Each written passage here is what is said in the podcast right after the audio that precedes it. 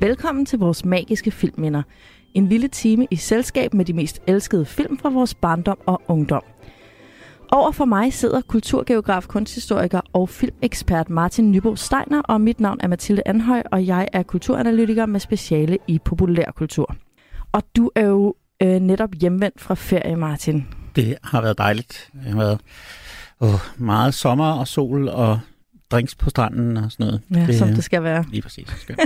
er du klar til at dykke ned i endnu flere magiske filmminder? Det kan du tro. Jeg har savnet det, og har nyt at lytte nogle andre øh, tale om det. Det har været dejligt at høre dig, Katrine, snakke over sommeren. Det er lidt ligesom det der med, hvis man har fri på en hverdag og tænker, alle jer fjolser, der får arbejde. Jeg sidder bare her. Yes. Konceptet her i vores magiske filmminder er jo, at vi skiftes til at vælge en film, som vi har et særligt nostalgisk forhold til. Og så dykker vi ned i, øh, ja, i filmen og den tid og kulturelle kontekst, som filmen er en del af. Og så forsøger vi også at vurdere, om den pågældende film virkelig er en vaskeægte filmperle, som fortjener at komme med i programmets eksklusive filmskattekiste. Eller om nostalgien måske er løbet af med os, og øh, der faktisk er tale om en film, som godt kunne tåle at gå i glemmebogen. Mm. Det er jo sket et par det er gange. sket et par gange. Det er spændende. Altså nu uh, kommer du sikkert om lidt til at fortælle om det lidt forandrede koncept her øh, for, for filmudvælgelsen i hvert fald. Det er spændende, om det betyder noget for, øh, for andelen af de film, der ryger henholdsvis i himlen og helvede. Ja, det kan jo være. Altså, vi startede jo ud med Disney-film her i programmet, øh, deraf magiske filmminder. Og så tog vi jo fat på den danske filmskat, øh, som jo også har været en stor del af vores opvækst. Og sommeren, hvor du jo så var fraværende, der øh, så jeg var jo nødsaget til at øh, vende mig til toppen af poppen inden for øh, film. Så vi har simpelthen talt Pretty Woman, Dirty Dancing, Clueless, Den Eneste Ene alle de film, som jeg bare, hvor jeg bare føler, at dig med din smalle smag. Altså, jeg har siddet derhjemme og, og råbt ind i mine øh, høretelefoner og haft, haft stærke meninger hister her, men øh, Nå, det må okay. vi hellere tage off mic, tror jeg. Ja, det må vi hellere. Yes, og det var jo så Katrine Wisman, der hjalp mig med det. Men det betyder jo så også, at øh, nu er vi tilbage igen i vores oprindelige konstellation, men vi har ligesom åbnet dørene, åbnet grænserne. Alt er tilladt nu. Det er ikke kun, det er ikke Disney-film, men det er heller ikke kun øh, danske film. Det er alle mulige slags film, vi simpelthen har tilladt os at kaste os over nu. Vi, altså, nostalgien kender ingen grænser, og det gør øh, filmverdenen jo heldigvis heller ikke. Så vi tænker Præcis. simpelthen, vi kan, vi kan plukke fra, fra og alt det eneste, der er det, vi skal plukke fra vores eget hjerte og vores egen erindring. Øh, film, som har fulgt os igennem livet og ligesom givet os sådan særlige, helt, den der helt særlige nostalgiske følelse. Præcis. Og øh, ja, vi er simpelthen fra nu af radioværter uden grænser. Netop, fuldstændig. Nostalgikere uden grænser, yes. I øvrigt, inden vi går i gang med dagens film, så har vi lige et hængeparti fra sidste uge, øh, fordi øh, der var mig og Katrine nemlig rigtig uenige om Moulin Rouge, øh, musicalen fra 2001 med Nicole Kidman og Ewan McGregor. Jeg synes, den skulle ikke glemme bogen. Selvfølgelig blandt andet, fordi jeg ikke har et nostalgisk forhold til den. Jeg har først set den nu. Øh, men Katrine synes, den skulle i filmskattekisten. Og jeg, altså, vi var bare ikke enige, så vi blev enige om, at det må blive op til Martin. Der må en tredje stemme på bordet her. Har du set Moulin Rouge? Det har jeg. Øhm, min personlige opfattelse af Moulin Rouge, det er, at den film skal ses i biografen mere end nærmest nogen anden film, jeg overhovedet kan forestille mig.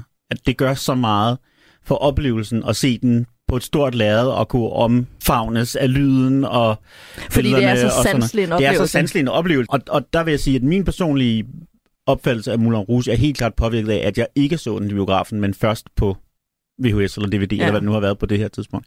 Øh, så derfor tror jeg, at min, øh, min stemme ville, er, er med dig. Solidaritet selvfølgelig også, ikke? øh, men, men, øh, men, men jeg vil godt være, være villig til at være åben over for, hvor stor en oplevelse det må have været at have siddet i biografen. Nej, men jeg tror, du har fuldstændig ret. Der er noget med øh, biografoplevelsen, og jeg så Moulin Rouge øh, i sengen på min telefon med metallisk lyd. Det Netop. Det er særlig givende. Lige præcis. Men apropos øh, store filmoplevelser, så øh, er det jo mig, der skal vælge det magiske filmminde, vi skal tale om i dag. Og det er en film, som øh, jamen, den har fulgt mig fra jeg var fire år gammel. Altså begyndte jeg at sidde og se den. Vi havde den på VHS selvfølgelig. Øh, og min storesøster satte den på. I hvert fald en gang om ugen. Og så sad jeg ellers og så med. Øh, og de første år, der tror jeg kun, jeg så starten. Mm. Altså der har min storesøster godt vidst, at efterhånden, ja, ja, præcis. Ja. Efterhånden, som den her film udvikler sig, så er det ikke for børn. Men starten er meget børnevenlig, så den kunne vi sagtens sidde og se. Og jo ældre jeg blev, jo længere så jeg så af filmen. Så, ja. så jeg bogstaveligt talt voksede op med den. Ja, du voksede ind i filmen. Ja, ja præcis. Jeg voksede ind i filmen, og har sådan forstået mere og mere af, ja, både af filmen og af den verden, som filmen jo portrætterede.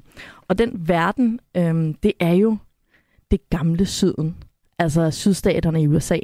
For den film, vi skal tale om i dag, det er intet mindre end den ikoniske og fuldstændig uforglemmelige storfilm Borte med Blæsten.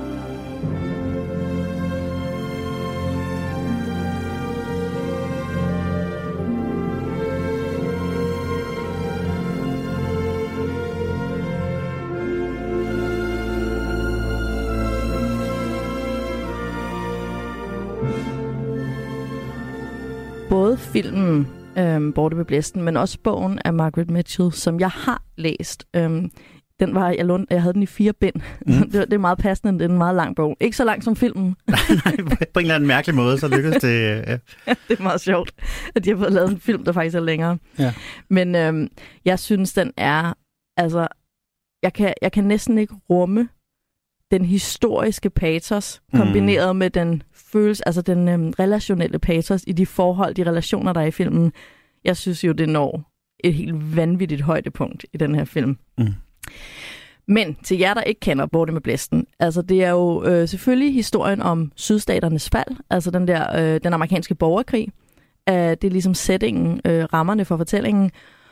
Og så er det jo historien om den ældste datter af en plantageejer, Scarlett O'Hara, som, øhm, ja, som skal overleve, som går fra den her eventyrverden, øh, som er portrætteret utrolig idyllisk. Øh, mm. Slaverne har det også godt øh, her i det gamle syden, ikke? Ja, det, kan, det, det vender det, vi det tilbage til. At tale lidt om, tænker jeg. det er ikke så godt. Ja. Øhm, men men øh, vi ser ligesom, hvordan hun går fra den her eventyrverden øh, ind i krig og ødelæggelse, og så rejser sig igen i den her nye verden og skal lære at ja, klare sig mm. øhm, i den. Det er jo en helt ny virkelighed for sydstatsfolkene, fordi de har mistet deres ejendom. Ikke? De er en ny underklasse, hvad jo også har, altså, er en del af de problematikker, de politiske problematikker, der er vokset ud af det.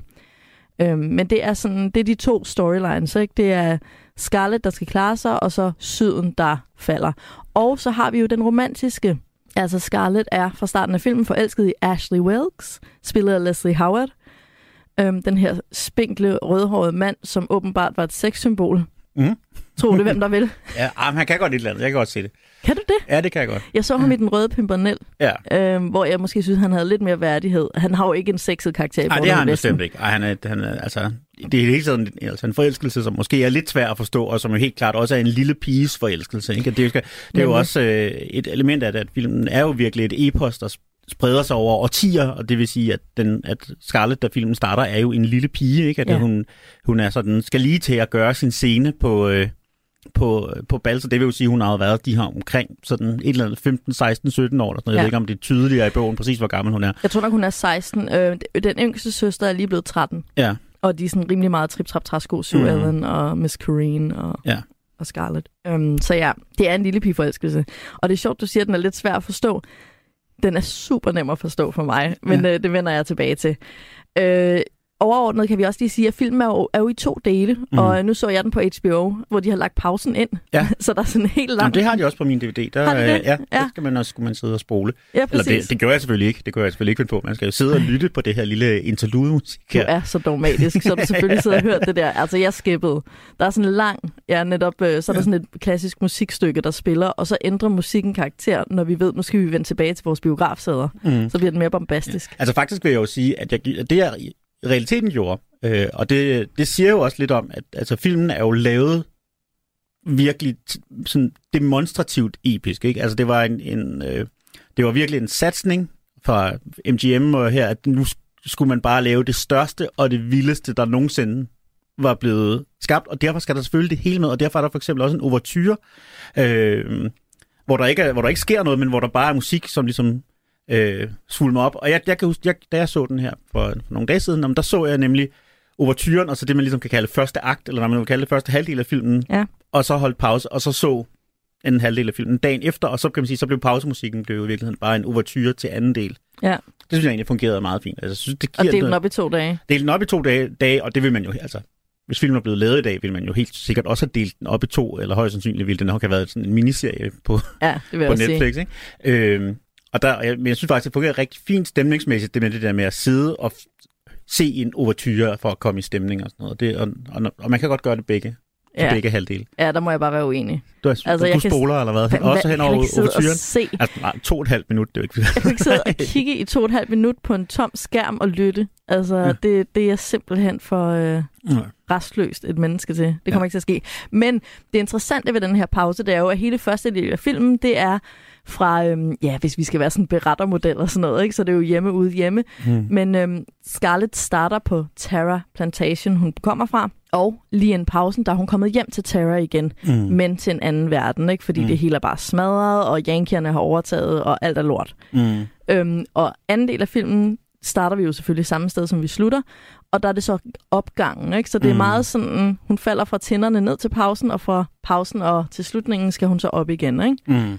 Øhm, og klare den nye verden. Mm. Og det er, det er sådan set filmens grundstruktur. Ja, og det kan man sige, og det er jo der, hvor jeg synes, den også sådan fortællemæssigt er interessant. Det kan man jo absolut diskutere, om hun gør, eller i hvert fald, hvor succesfuld mm. hun er i den. Ikke? Altså, det, altså, øh, jeg synes jo også, det her er en rigtig god film. Det har vi slet ikke fortalt om. Øh, det, så, så vi kommer til at, at diskutere mange af filmens svagheder her, men kommer helt klart også til at have vægt på, hvad det er, den, den virkelig gør godt, synes jeg. Ikke? Men, men. Ja. men, men en af de ting, som jeg synes, den gør rigtig godt, det er, at den faktisk formår at være, altså den, den, den undergraver, eller den, den modgår ens forventninger, ikke en hel masse steder. Altså, det bliver ikke bare sådan en fuldstændig klassisk, hverken dannelseshistorie eller faldshistorie, ikke? Altså, det er faktisk... Øh, alle hovedkaraktererne, måske med undtagelse af Melanie, er komplekse, og har også en kompleks udviklingshistorie, hvor det er sådan ja. Lidt... Altså, der absolut er diskuterbart, om de ender et bedre sted, end der, hvor de slutter, og øh, altså... Og jeg synes faktisk også, Melanie, altså det er jo rigtigt, hun er jo den gode. mm. Øh, og hun er måske lige til den gode side og bliver lidt unuanceret, men jeg synes faktisk, der er nogle enkelte scener, hvor man hvor, hvor jeg trækker på smilbåndet, fordi hun også har lidt power, Mm, altså på, mm. den, på den slemme måde. Ikke? ja. Men det kan vi komme tilbage til. Øh, grunden til, at vi allerede begynder at småsnakke om problemerne i den her film, det er jo, at øh, altså, filmen blev fjernet fra HBO mm. og kom så tilbage igen. Men fordi det er en kæmpe idyllisering af slaveriet og Mm. det at have slaver. Altså det er bare, det er jo fremstillet på en... Eller i hvert fald en idealisering af sydstatslivet, fordi man kan sige, at selve det at have slaver fylder utrolig lidt, ikke? og det er jo, ligesom, Jo, jo, det er jo sådan set det, der er problemet på en eller anden måde, ikke? At det, at, Ja. at det er, At det er at, fortælle en, det er at fortælle en historie om den amerikanske borgerkrig og om sydstaternes før og efter krigen, hvor man nærmest ignorerer de sortes situation, både før og Eksistens, ja. efter og eksistens. Ikke? Og de gange, det, det bliver nævnt, der er det sådan, ej, øh, Ashley Wilkes taler på et tidspunkt, ej, og lyden af slavernes sange nede fra lejrpladserne. Altså som sådan romantisk, nostalgisk, hvor man bare sådan helt, Mm, ej, nej, nej, det sagde du ikke. Altså Nej. nej. sådan, ej, hvor hyggeligt med de her slaver, der synger Ja, ja. Om, om deres undertrykkelse i baggrunden. Mm. Mm. Altså, den er måske topmålet af privilegieblind Ja, ja. øh, på alle punkter. Men derfor er den også interessant, Mm. mm. for den er et ægte vidnesbyrd fra en hvid overklasse, der Mm. mm. faldt. Og det i sig selv gør den jo altså historisk så spændende, Mm. mm. for mig i hvert fald, at sidde Mm. og se på. Ja, og Også den, fordi- er, og den er også, altså, den er virkelig en dyrkelse af den her lost cause mytologi, som man har gjort så meget ud af i de amerikanske sydstater, hvor man ligesom siger, at den her amerikanske borgerkrig handlede om en masse andre ting end slaveriet også. Ja. Øhm, og, og, det er dem, og, og dem, vi vil hellere snakke om de andre, ikke? Og sige, "Nå, men det var, en, det var en særlig kultur, som vi havde, som vi forsvarede, og vores selvstændighed, og bla bla bla. Ikke? Ja. Altså, og, og det, tonen bliver jo slået an helt fra starten. Altså, det, er, simpelthen- det er jo det, Borte med Blæsten refererer til, det er, at det er En den gamle en civilisation. civilisation, der går under. Ikke? Ja, som er Øhm, borte med blæsten. Som, Og øh, altså, vi skal snakke rigtig, rigtig meget om portrættet af Syden og den amerikanske borgerkrig, som jeg håber, du ved lidt om. Fordi ah, en lille smule kan vi klare. al min viden, lidt ligesom Matador, al min viden om 2. verdenskrig, den er fra Matador. Al min viden om den amerikanske borgerkrig er fra Borte med Blæsten. Og det, det er nok ikke så godt. og det er ikke en super kilde, vel? Der er Matador trods alt lidt bedre. Ja, der synes jeg, Matador, den, den, den gør det godt. Ja. Øhm, men vi skal jo også snakke om altså filmens vanvittigt fede karakter, Mm. Scarlett O'Hara. Mm. Altså, hun er virkelig en gave til kvindekarakterer. Ja. Både i litteraturen og i, i filmen. Øhm, men øh, før vi springer ind i det, Martin, er der noget sådan filmmæssigt, vi skal vide her? Den er fra 1939, og jeg lagde mærke til, da jeg så øh, filmen øh, Empire of the Sun, Solens Rige, Mm. øh, som jo foregår under 2. verdenskrig øh, i Kina, Japan, Mm. Jamen, jamen, ja. øh, at der er en kæmpe filmplakat med Mm. Borte med Blæsten. Og det var der, jeg indså, gud, hvor er den gammel. Ja. Altså, hvis der er en filmplakat i en film om gamle dage ja, det, det. fra den film, Ja. øhm, det vigtigste at vide om, det er jo det her med, hvor enorm en, en satsning det var, og hvor stor en succes det var. Altså, det er jo virkelig sådan en af de ultimative succeshistorier, og det er jo også et meget godt eksempel på, hvor, sådan, hvor uh, totalt ingrained den her racisme er i den amerikanske historie, fordi det er virkelig, at den ultimative selvfortælling er en dybt problematisk ja. sådan udgave af historien. Ikke? Men altså, som sagt, der var skruet op for alle effekter. Farvefilmen var jo relativt nyt på det her tidspunkt, og ikke mindst det her Technicolor, den her nye øh, måde at skyde farvefilm på, hvor der virkelig kunne skrues op for, for alt. Og man lavede, kunne skyde i, i sådan store vistager, nogle helt nye kameraer og sådan noget. Og alle effekter, som man overhovedet kunne smide på, er, er kommet her. Altså det er virkelig, det her det er Avatar eller Independence Day eller ja. et eller andet for sin egen tid. Ikke? Det var bare, nu skal vi virkelig vise, hvad vi kan. Ja. Øh, og ingen penge må spare. Vi kan også se de her kæmpe store kulisser, der er blevet bygget. Og det er jo, altså, det er ja. jo mange, mange årtier før, vi havde noget, der hed CGI eller special effects på nogen anden måde. Så, så øh, det vildeste, vi har, vi har sådan lidt rear screen, øh, altså hvor man kan se, at de er på en baggrund, hvor der så er processeret et billede op på.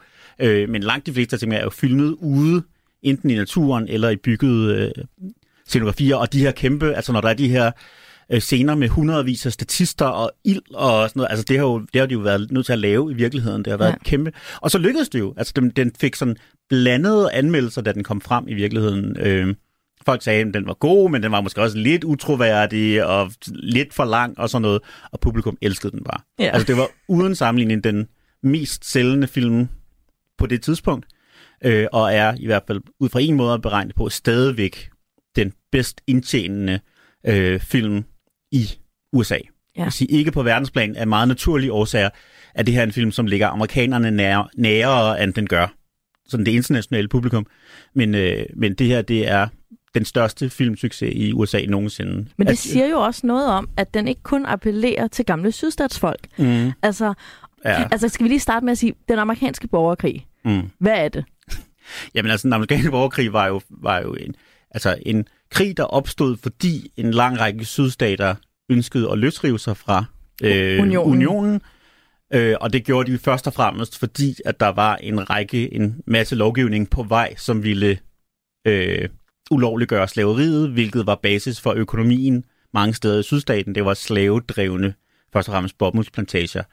Øh, så hvad vil der ske, hvis slaveriet blev forbudt i sydstaterne? Jamen, det er der jo ikke rigtig nogen, der ved, øh, hvad, der vil, hvad der ville være sket. Det folk frygtede var jo, altså for det første, alle mulige sådan raceoptøjer og sådan noget, men, men, men nok også helt reelt at sige, man, at nu, nu mister vi vores økonomiske fordel, nu kom, kommer ja. vores, hele vores produktion til at gå robundus, nu kommer øh, vores system ikke, eller vores vores velstand kommer til at forsvinde og så videre, og så videre. Det var der mange, mange, der var bekymret for, men så har, det, altså, så har det helt gammeldags racisme den her bange for, hvad, hvad, hvad, hvad gør de sorte, hvis nu vi ikke længere bare må, gøre, ja, må spærre dem inde? Hvad, ja, hvad, kunne de finde, hvad kan de finde på? Ikke?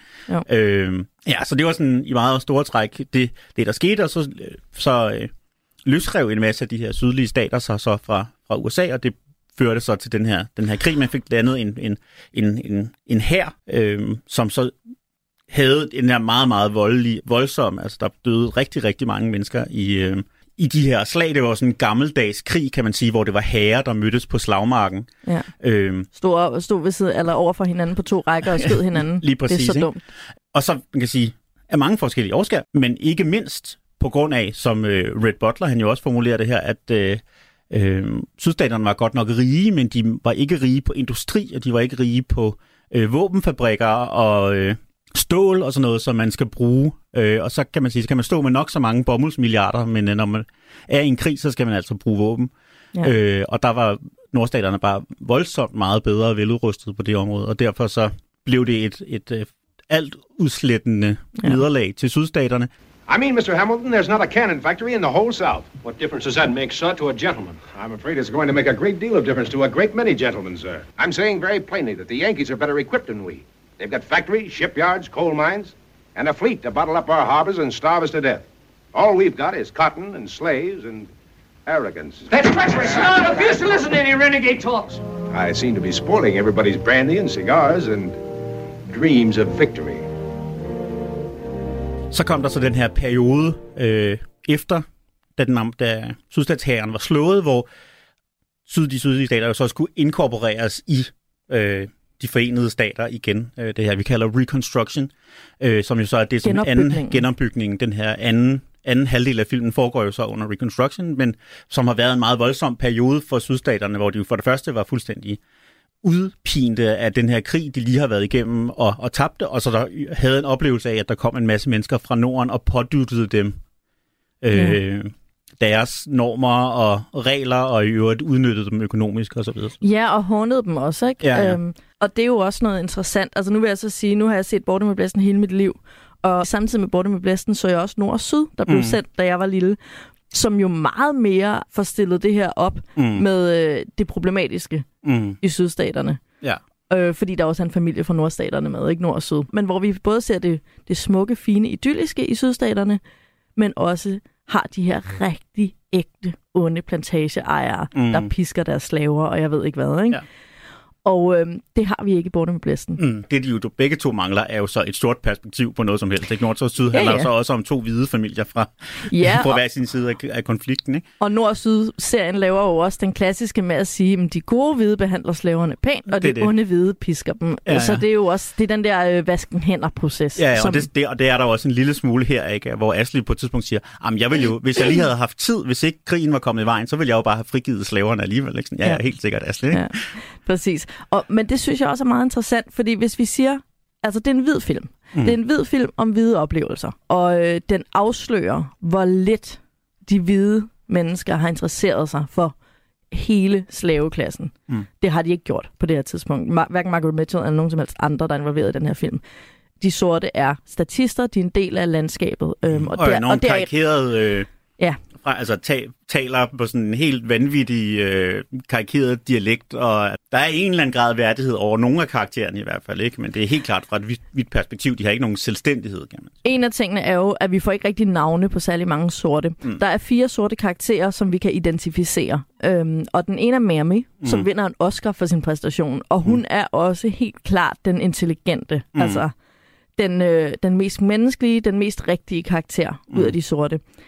Øh, Udover Miami, det er sådan næsten som sådan en kernefamilie. Ja. Øh, så er der øh, faren, var jeg ved at sige, familien, men altså butleren i mm. huset. Mm. Øhm, Pork hedder han. Mm. Han virker utrolig naiv. Altså næsten mm. dum. Ja. Og så er der Prissy, øhm, Butterfly McQueen, spiller en, en øh, skuespiller. Det vender jeg tilbage til, for der er noget meget interessant ved de her øh, sorte skuespillere. Men Butterfly McQueens karakter er Prissy, mm. sådan en slags af min arm fra Matador. Ja. Altså sådan en overdrevet dum tjenestepige. Ja, hun bliver med et, nu siger jeg et ord, som man ikke skal sige i radioen, men, men øh, altså bliver omtalt af vores held af Red Butler som en simple-minded darky. Det siger måske også ja. lidt om den her film. Ja, og også som om, at det er bare noget, der er. Ja, altså, ja. det er sådan en, en, det er en befolkning, altså, mm. altså at, øh, og det er jo, jeg ved ikke, om jeg har nævnt, jeg mener i forbindelse med Aladdin, da vi taler om Disney-film Aladdin, at vi også taler om Edward Said, øhm, som er en, en kulturteoretiker, og han har beskrevet hvordan hvide har opfattet brune øh, mm. øh, gennem tiden og portrætteret dem øh, lige fra i malerier og bøger alle steder. Og den her Prissy-karakter, hun er indbegrebet af, når os hvide med vores enten bevidste eller ubevidste racisme ser de her brune i tjenestepositioner mm. og skal fremstille dem igen. Og der er sådan nogle karakteristika, som går igen Øhm, og i Aladdin-filmen, altså i Disney-film mm. Aladdin, der er det jo øhm, der er det alle dem, der ikke er hovedpersoner, ja. der bliver portrætteret sådan. Ikke? Det er selvfølgelig altså, på en eller anden måde dum. Mm. Det er det første, ikke? Men samtidig udspekuleret. Mm. Altså, de prøver altid sådan at få at snyde, egen, snyde, at snyde lidt, sig lidt til ja. et eller andet, ikke? Så er de uh, slæsker underdanige, mm. når de omgås øh, os hvide, ikke? Sådan som det bliver fremstillet. Mm.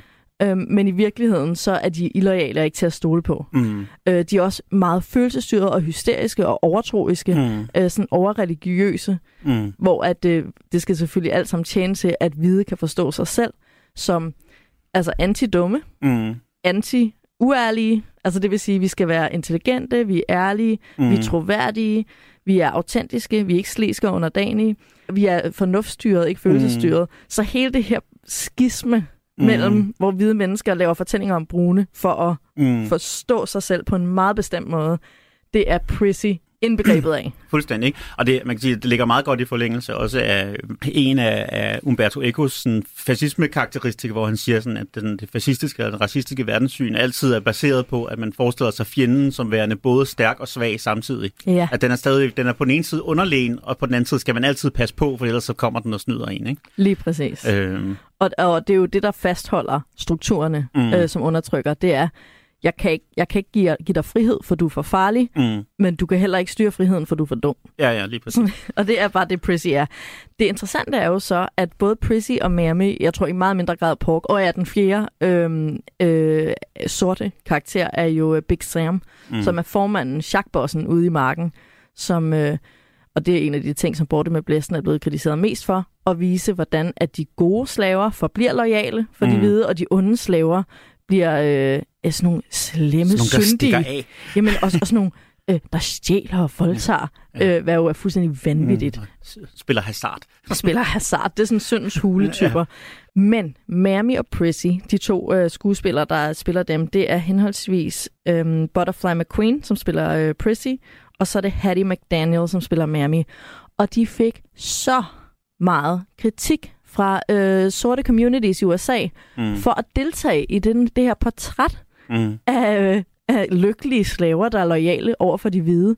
Og det forstår man jo godt. mm, Samtidig som øh, Hattie McDaniel var ude at sige på det tidspunkt, øh, hvor hun fik al den her kritik, fordi det, altså, vi snakker 1939, ikke? Mm. Det var jo ikke for, altså hvad er det? Det er jo ikke 100 år efter borgerkrigen. nej, nej, nej. Og der er stadigvæk vildt dårlige lønninger for sorte i USA. Mm. Og Hattie McDaniels svar på kritikken var, I can either work in Hollywood as a maid and make $700 a week, or I can work as a maid and make $7 a week. Mm.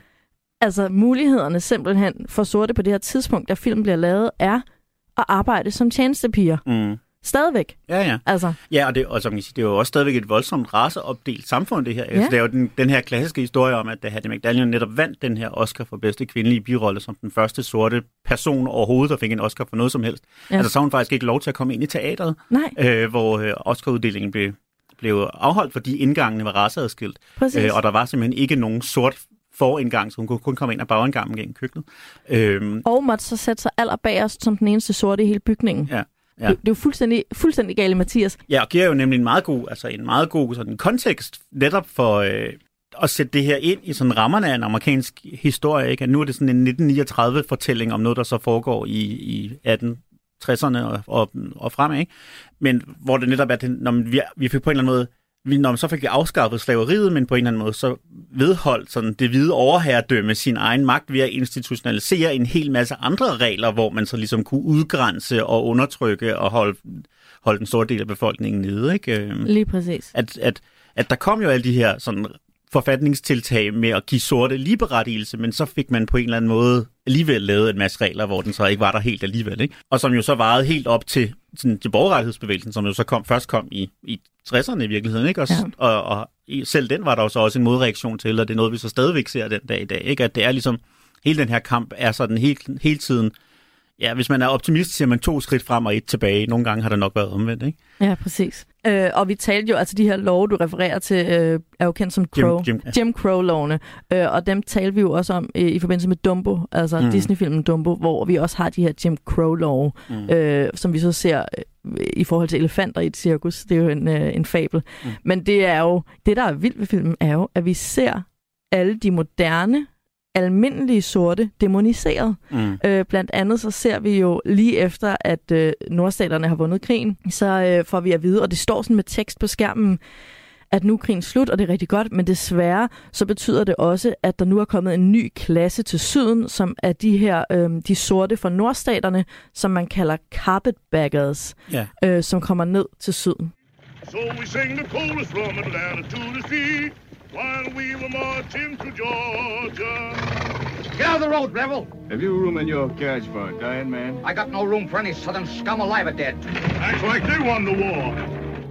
Altså, vi har simpelthen i filmen portrætteret alle de der ja, døende på det her tidspunkt sydstatssoldater, der har tabt krigen, som er så ynkelige og triste og nedslået, og som bare beder om noget. Mm. Og så har vi de her onde carpetbaggers, der kommer Mm. mm. ridende ind og carpetbaggers efter de her tøj tasker, Mm. som ligner sådan et, et, et tæppe, der er omsyet til en taske. Ja. Øhm, og de kommer ridende ind og fejrer, som vi hørte her, fejrer med sangen øh, mm. Shermans øh, march mod havet øh, igennem Georgia. Og de virker så onde og hoverende, og i virkeligheden, i en scene som den her, hvor vi rigtig skal forstå, Mm. at, at det er de onde carpetbaggers, der står vi jo altså og snakker om en hvid mand, der har været en del af et samfund, som har undertrykt sorte, som beder om hjælp fra en sort person. Mm. Altså, jeg vil da heller ikke sige, kom med op i vognen. Ja, nej. Altså, det, det er så vanvittigt forkert, eller det er så subjektivt portrætteret Mm. fra sydstaternes. Og det er jo det, hvis vi skal jeg synes, må prøve at komme lidt mere tilbage til filmen, så synes jeg også, at, at det er jo det, som det er jo det, som er som interessant ved den her film. Det synes jeg, det er, at den, altså, det er jo på mange måder en frygtelig dårlig film om amerikansk historie, og en rigtig dårlig film om racerelationer i USA, men en sindssygt god film om krig. Altså, det er en film om, om hvordan er det at være i krig som dem, der taber, Ja. og som kvinde. Ja. Og, når, og hvis man ligesom kan sætte det til side, at når man, det var ret godt, at dem, der tabte, at de tabte, Mm. så er det jo stadigvæk forfærdeligt at være på den tabende side af en krig. Og ikke mindst er det jo forfærdeligt også at være, at være kvinde i en hvilken som helst krigssituation, og ikke mindst den fare, man er i, når man er på den tabende side. Ikke? At, Ja. øh, Og det, øh, det er måske også det, der er mest gribende i filmen. Det er det her portræt af øhm, de her stolte, den stolte, tabende sydstat. Look at them. All these poor, tragic people. The South sinking to its knees. It will never rise again. The cause. The cause of living in the past is dying right in front of us. Det synes jeg også er vigtigt, at filmen siger også, at sydstaterne er idioter. mm. Altså flere gange. Fordi at øh, de gode karakterer, Red Butler, er helt imod krigen. Han synes, det er åndssvagt, han vil bare tjene Mm. penge. På sådan en kynisk måde er han imod krig. Ikke? ja, ja. Og, han, Ashley- og kan se i, altså, kan se i, i in, at de, de, den strukturelle sådan, Ja, infrastrukturen Infra- i syden. simpelthen ikke var til, at de overhovedet havde en chance. Ikke? Ja, Altså, præcis. Øhm, Og du så ikke gribe af den der sådan nationalromantiske forestilling om, at når man, fordi vi har historien og sandheden med os, eller et eller andet, ikke, så, så kommer vi til at vinde, selvom vi ikke har gevær nok. Ikke? så der er sådan et element af, at det er de dumme og de hovne, der overhovedet vil i krig. Mm. Og der er en scene, hvor de første øhm, lister over dem, der er døde i krigen, kommer ind samtidig med, at sydstaterne prøver at fastholde troen på deres egen storhed og håbet om, at de på en eller anden måde kan komme ud af det her. Casualness. Casualness. Casualness.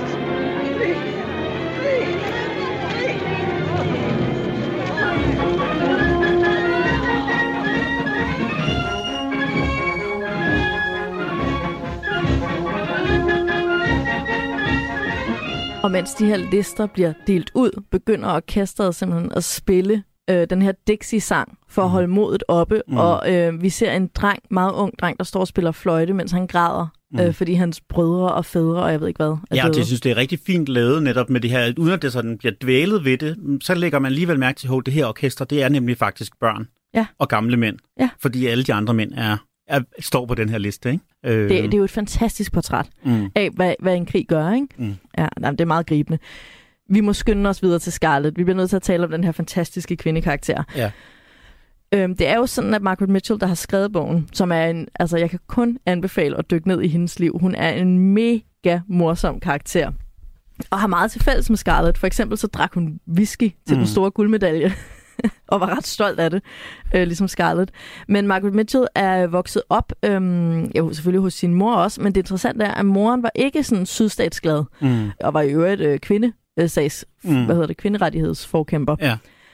Øhm, mormoren til gengæld var gammel sydstatskvinde og øh, fortalte Margaret Mitchell øh, om de her historier om sydstatssoldaterne, der drev igennem Atlanta og gravede skyttegrave. Mm. i gaderne og alle de her ting. Så Margaret Mitchell vokser op og tror, at sådan, krigen er noget, der er sket i hendes levetid, og er meget grebet af alle de her fortællinger. Ja. Og skriver over det med blæsten. Og det første kapitel af filmen, som er den her lykkelige plantagetid, den skriver hun først lang tid senere, fordi redaktøren er sådan, vi skal altså også have noget godt at starte med. Fordi hun egentlig Ellers bare... kommer, kommer folk aldrig videre. Nej, lige præcis. Nej. Hun har bare skrevet det her om alle de her redselshistorier, hun har hørt, og i øvrigt mm. også haft de mareridt, vi ser Scarlett ha- have i filmen. Ikke? Mm.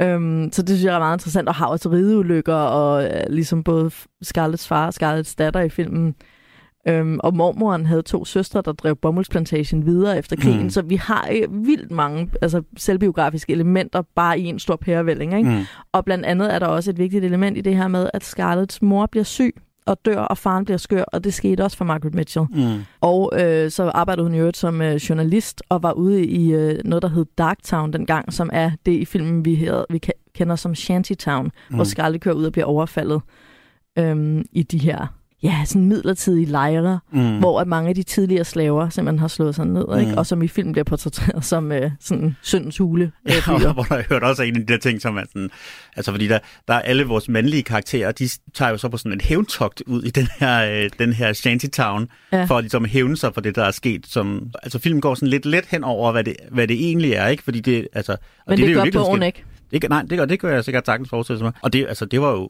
det, der i hvert fald senere blev til Ku Klux Klan. Det var også simpelthen de her posses af folk, der redde på sådan nogle hævnmissioner Øh, nogle gange uden at der var noget, noget at hævne, sådan konkret i hvert fald. Ikke? Ja, det var øh. et skældsættende øjeblik i mit liv, da det gik op for mig, at Ashley Wilkes, den gode mand, ja. og Frank Kennedy og de andre, ja. de er Ku Klux Klan. Ja, altså, ja. Den, der er en scene i filmen, hvor kvinderne sidder og læser David Copperfield og øh, broderer, mm. mens at mændene er ude og sørger for, at kvinderne kan være trygge. Mm. Og det er ikke tydeligt i filmen, men da jeg læste bogen, var jeg ikke i tvivl. Nej. Det er Ku Klux Klan. De har ikke hætter på i filmen, men øh, det er... Det kan da det godt har være. de sandsynligvis Uden haft. for kameraet har de måske ja. haft det. Altså. Ja. Øh, og, og de onde nordstatssoldater prøver at arrestere dem. Mm. altså prøver at stanse Ku Klux Klan ja. fra at nedbrænde sorte lejre. Ja. Det er så frygteligt. Og det er jo der, den her film den er så vild, og altså også på en god måde, synes jeg, det er, at der er så mange scener, hvor sådan, den moralske kompleksitet i det, der foregår, er så stor. Ja. Altså, der er så meget øh, vrede og så mange løgne og sådan noget fra så mange forskellige karakterer, at det faktisk er, altså, at, at, altså det er så, det, det kan bære den der højspændthed, som filmen ja. i det hele tiden, hele tiden har, fordi der er så meget på spil altid, og der er så mange, og alle karakterer har sin egen dagsorden, som på et eller andet tidspunkt er blevet slået fast, og der er en tråde, der trækker langt tilbage i den historie, vi har fået fortalt og sådan noget. Altså det er, det er sådan en overlegen historiefortælling. Altså selv i forhold til, at filmen var næsten fire timer, så sker der vanvittigt meget. Ja. Øh, og, og man er sådan helt forpustet over alle de små twists og udviklinger, der sker, og hvordan ting hænger sammen, og ting, der vender tilbage og sådan noget. Altså, ja. det er en vanvittig god historie og et vanvittigt godt manuskript, selvom ja. man kan sige, at moralen bag, eller værdierne eller historiesynet eller sådan noget er, er, er ja, det, meget det er, det er et skævt vidnesbyrd. Og det, der også, så, samtidig også er sjovt, synes jeg, det er jo netop det der med, at at på nogle områder, så har den her film jo faktisk været relativt sådan progressiv for sin egen tid. Tiden ja. var bare voldsomt reaktionær. Det her med, at de sorte karakterer, vi ser, at de er ikke nogen, man vil være stolt af i dag at have med i sin, sin film. Men for tiden var det faktisk bare det, at de har en eller anden form for personlighed og noget agens, og faktisk bliver spillet af sorte skuespillere i øvrigt, ikke? Ja. Øhm, ja, og ikke blackface, som det blev gjort tidligere. som det ikke særlig, altså indtil ikke særlig lang tid før det her, var meget almindeligt, at man at man gjorde. Ikke? At man simpelthen øh, tog en hvid skuespiller og malede ja. den brune, og så havde de rollerne som sorte. Det er det ikke, og det, altså, så det her det er faktisk altså, det på en eller anden måde har været et skridt fremad i forhold til repræsentationen af sorte på filmlæret, ikke? At, og de får lov til at være sådan lidt fornuftens stemme i nogle situationer. Det ja, gør, Mami gør, gør i hvert fald. Ja. Ikke? Savannah would be better for you. You just get in trouble in Atlanta. What trouble are you talking about? You know what trouble I was talking about. I was talking about Mr. Ashley Wilkes. He'll be coming to Atlanta when he gets his leave, and you sitting there waiting for him just like a spider. He belongs to Miss Melanie. You go pack my things like Mother said. Og netop også, og, og man kan sige, fremstillingen af de kvindelige karakterer som nogen, der både får lov til at være moralsk komplekse, men også får lov til at være stærke i sådan nogle situationer. Og, og jeg er glad for, at du netop tog os derhen, fordi det er det, der er absolut mest interessant ved den her film. Det er denne her øhm, altså Scarlett er forelsket i Ashley Wilkes, fordi hun altså en lille pigeforelskelse, som ikke giver mening. Og da hun endelig opdager, at han ikke elsker hende, er hun faktisk også ligeglad. Mm. Det kan jeg virkelig godt relatere til. Det er fordi, det hele bare har handlet om hendes egen lille fantasibesættelse. Mm. Og, hende... og for den eneste mand i verden, hun ikke kunne få. Ikke? Det er også Præcis. Altså, det er længselsforelskelsen, mm. som man jo altså ikke kan føle for nogen, der elsker en. Nej. Altså det kan du kun føle for nogen, der noget, der er utilgængeligt. Og det er jo spejlet så fint i forelskelsen i syden. Mm. Altså den her længsel mod det her samfund. Og det er selvfølgelig, som længsel er, når du længes efter noget, så ser du ikke det virkelige længselsobjekt. Mm. For det kan ikke lade sig gøre, fordi der er afstand. Mm. Og så bliver det idealiseret. Ikke? Og det sker både med Ashley og med syden øh, i filmen. Samtidig er der så øh, relationen til Red Butler, og så Scarletts fornuftsægteskaber. Mm. Og det er her, hvor Scarlett bliver så helt utrolig spændende en karakter. Mm. Fordi hun starter jo med at gå efter kærligheden. Mm. Og det er jo mega modigt, Mm. altså for en kvinde, både i 1939, hvor filmen er lavet, og så selvfølgelig i, hvad er det, 1860'erne eller et eller andet, mm. hvor filmen foregår. Og øhm, det, som er fedt ved Scarlett, eller det er så ikke så meget Scarlett, som det er kostymdesigneren i filmen, men hun, øhm, hun har nogle øjeblikke, nogle vigtige øjeblikke for sin egen personudvikling og for sin, øhm, sin ja, liv og skæbne. Øh, og det er altid, når hun har grønt tøj på. Mm. Når hun har grønt tøj på, så gør hun et eller andet, der træder meget uden for acceptabel kvindeadfærd. Mm. Og første gang er den grønne kjole, hvor hun er sådan, "Ah, Ashley, I love you, I love you, og vil sådan giftes med ham. Han afviser hende, hun smadrer en vase. Altså fuldstændig uacceptabel adfærd Mm. for en kvinde på det her tidspunkt. Ikke? Ja, Ja. Det er jo i øvrigt også i den grønne kjole, hvor hun nægter at sove middagslur, og hun vil proppe sig med slik og dessert. Og, jamen, altså, hun er helt, hun er helt gakker til det her mm. første bal i den grønne kjole. Samtidig, øhm, efter hun har fået den her afvisning fra Ashley, siger hun ja til sit første ægteskab. Og hendes motivation for det ægteskab. Ved du, hvad det er? Jamen altså, det er jo, for det første er, at hun keder sig, men så vil hun gøre manden, altså, vil hun gøre Ashley jaloux, ikke? Ja, det er ude af Ja. trods. Hun Ja. er sådan, okay. Når Altså- du vil gifte dig med Melanie, jamen, så kan jeg da også bare gifte mig, det skal der ikke. Præcis, hvad vil du gøre? Altså, det er så ukvindeligt Ja. i, den, i de her øh, kvindedyder, der er på det her mm. tidspunkt, at hun gifter sig ud af trods. Mm. Det så, og det er så morsomt. Ja. Og hun bliver vildt ked af det, for man bliver ikke lykkelig af det. Og det er også med, hun er ikke sådan ond. Hun er bare sådan forvirret, sur pigebarn. Mm. Senere øh, får hun så syet den her ikoniske grønne gardinkjole. Det sidste stykke stof, der ikke er i pjalter øh, Mm. ude på plantation. Og grunden til, at hun gør det, er, fordi hun skal ind til Red Butler og bede ham om penge, og tilbyder ham direkte at have sex med ham, hvis hun giver ham 300 dollars Mm. for at betale skatten til Tara. Det går så ikke, øh, så hun tager stadigvæk iført sin grønne kjole over og bliver så gift med Frank Kennedy for Mm. at redde Tara. Det vil sige, at hendes anden ægteskab er for penge, Mm. men overlevelse også, ikke? Altså ikke penge på en Mm. luksusmåde, penge for en sådan sidste chance for at redde dit hjem. Mm. og din slægt. Og 300 dollars i den her sammenhæng er jo 300.000. Ja. Øhm, det er virkelig mange penge, ikke? Kort tid bagefter, øh, så øh, bliver hun så gift med Red Butler, øh, hendes tredje ægteskab, og det er helt ublu øh, for luksus. Mm. Altså det vil sige for penge igen, men ikke den her gang for overlevelse, som er lidt mere nobel penge, Mm. end sådan, hun vil bare gerne have dyre ting og spise mm. lækker mad. Det er så vanvittigt, altså, og, og der er hun også iført, Mm. iført grøn igen, og øhm, så ifører hun sig en grøn badekåbe, mm. øh, eller sådan en housecoat, Mm. øh, og beslutter, at hun ikke vil have børn, for hun vil hellere være tynd. Mm.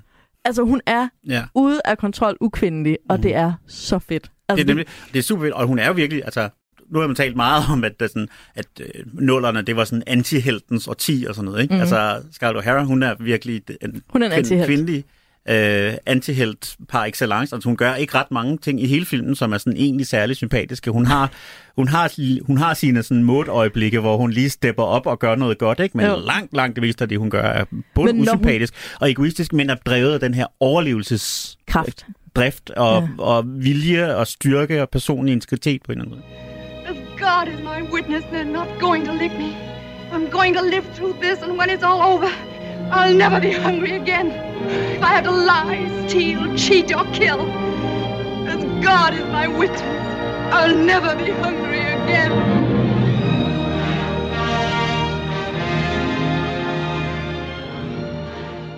Altså hun er jo også, Scarlett, det skal vi jo også lige have med, Scarlett er hele tiden stillet i modsætning til Melanie, som øh, hvor Scarlett er stærk og egoistisk, er Melanie svagelig og god og Mm. altruistisk. Øhm, men det fede ved den her modsætning er, at den forbliver ikke simpel og sådan Disney-agtig. De fletter sig sammen, Scarlett og Melanie. For eksempel, når de slår en Yankee ihjel og vil stjæle hans penge, Mm. så kan man så tydeligt se, at Scarlett er den eneste, der har fysisk styrke til det. Mm. Men, men Melanie er med hende. Altså. Ja, ja. Og når Scarlett, øh, Scarlett har den her forelskelse i Melanies mand Mhm. hele filmen igennem, og Melanie ved det godt, men hun tager det ikke seriøst, fordi som en af de eneste i hele filmen har hun forstået den forelskelse ja. rigtigt. Ja. Hun ved godt, hvad det er, og, og hun er ligeglad. Mm. Altså, det er ikke vigtigt. Mm. Og det er bare, altså Melanie er mere intelligent end Scarlett, på samme måde som Scarlett er mere intelligent end Melanie. Melanie har den følelsesmæssige intelligens, og Scarlett har den overlevelsesdygtige. Mm. Øhm, hun, der er også nogle eksempler på, at Scarlett efter krigen, hun tænker lynhurtigt, oh, Mm. nu stiger priserne jo, vi skal Mm. plante en masse bomuld, eller hun overtager sin anden mands forretning og siger, vi skal udvide savværket, fordi at, at halvdelen af husene i Atlanta er brændt ned. Ja. Så de skal bygges op igen. Ja, ja. Altså sådan, selvfølgelig skal det det. Vi skal ikke satse på købmand, vi skal satse på savværk. Ja. Hun er skide dygtig, ikke? Hun er maskeren. Ja. Altså, Ja, ja, ja, i Matador, jeg ved ikke, hvorfor det her er blevet sådan et langt sammenligningsafsnit Ja, det med ved Matador. reelt godt. Eller det ved jeg godt, ja. Øh, men hun har det her med, hun er afstumpet. Scarlett er en afstumpet Mm. mm. karakter. Og der er kun tre karakterer i hele filmen, nemlig Melanie, Red og Mammy er de tre karakterer, der forstår Scarlett. Ja. Og det er også derfor, de tre de finder sammen. Ikke? Altså, Jo. det, i virkeligheden er det lykkeligste øjeblik i situationen, det er, eller i filmen, det er jo, når de fire, de fire ligesom bor sammen. Fordi Ja. de tre, de, de, altså, de har den her power, energibump omkring sig, og så er der de her tre personer, som forstår hende. Ja. Øh, Men det fede er, at Red forstår Scarlett, men, men får tit skyklapper på, fordi han bliver så seksuelt frustreret Ja. og sådan kærlighedsfrustreret over ikke at få noget fra hende. Fordi Mm. hun er bare ikke typen, der kan give kærlighed. Og det, der er fedt ved Melanie, er, Melanie har ikke brug for at få kærlighed. Mm. Hun ved det selv. Altså, hun er den her ret behovsløse karakter. mm. Øhm, Ja, så, samtidig ved Red ved jo også godt, at Scarlett er hans eneste svaghed på en eller anden måde. Ja. Ikke? At han er vant til at være den, der er i kontrol i situationen, og, og karakteren, jeg synes, han har spillet sindssygt godt af, af Clark Gable. Øh, ikke, det kan selvfølgelig ikke have nogen overraskelse for nogen, men, men han, er det, han er det her sådan arrogante, charmerende røvhul, ikke? Jo. som alle elsker, men som også er mega irriterende hele tiden, og, og som er vant til at have styr på situationen og kunne sno øh, verden omkring sig. Og Scarlett er bare den eneste, han ikke kan, ja, han ikke kan komme ind under huden på. kan ikke? kontrollere fuldstændig, kan ja. derhen, hvor han vil. Ikke? Ja. Men den sidste ting øh, med Red er jo også, eller det er bare noget, jeg som voksen har svært ved ikke at tænke på, når jeg ser filmen, at Red fik, jeg håber, du sidder ned, altså Clark Gable fik 125.000 dollars for at arbejde 71 dage. Altså det vil sige en dagsløn på 2.000 dollars. Vivian Lee, hun arbejdede dobbelt så mange dage og fik 25.000 dollars. Det vil sige en dagsløn på 200 dollars. Mm. Altså 2.000 versus 200. Mm. Og Mammy, hun fik ikke 200 dollars. Hun fik 64 dollars. Jamen altså, historien er grum. Det er Ja. den bare.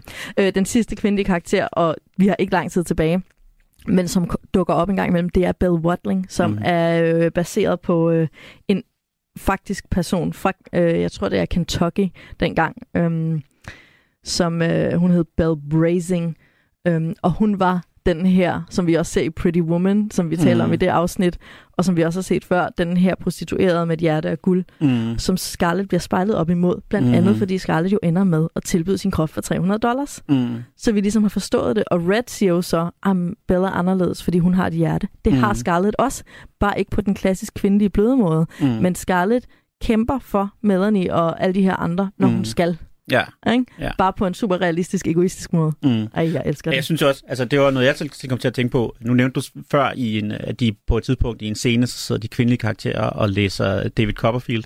Og jeg sad nemlig og tænkte meget kort til det, efter jeg havde glemt, at de gjorde det, øh, at det her, den her historie, den er jo, øh, det er jo det er jo, det er jo en Dickens fortælling. Altså det er jo først og fremmest en fortælling om, hvordan nådes handlinger eller grusomme handlinger sender bølger op igennem historien og i universet. Ikke? Og der kan man sige, at netop den her Bell-karakter er jo, en, er jo netop en person, hvor dem, der viser, dem, der behandler hende som et menneske, de bliver belønnet længere nede, og dem, der er grusomme over for hende, går, får det modsatte. Ikke? Altså, der, er, præcis. øh, der, der er på en eller anden måde, uden, hun er jo ikke sådan en overnaturlig et eller andet, ikke? Altså, hun er netop bare et menneske, øh, som samfundet dengang havde, havde, havde tilladt meget, meget lav værdi, og så er det netop, altså i virkeligheden historiens morale jo i meget høj grad også, at dem, der behandler andre ordentligt, når de, det, det skal nok på en eller anden karmisk måde vende tilbage. Ikke? Ja, og Men netop, den grusomhed, man laver, vender også tilbage. Ja, præcis. Den bliver hævnet på et eller andet tidspunkt, ja. netop sådan i en karma-agtig øh, Ja. ja. situation.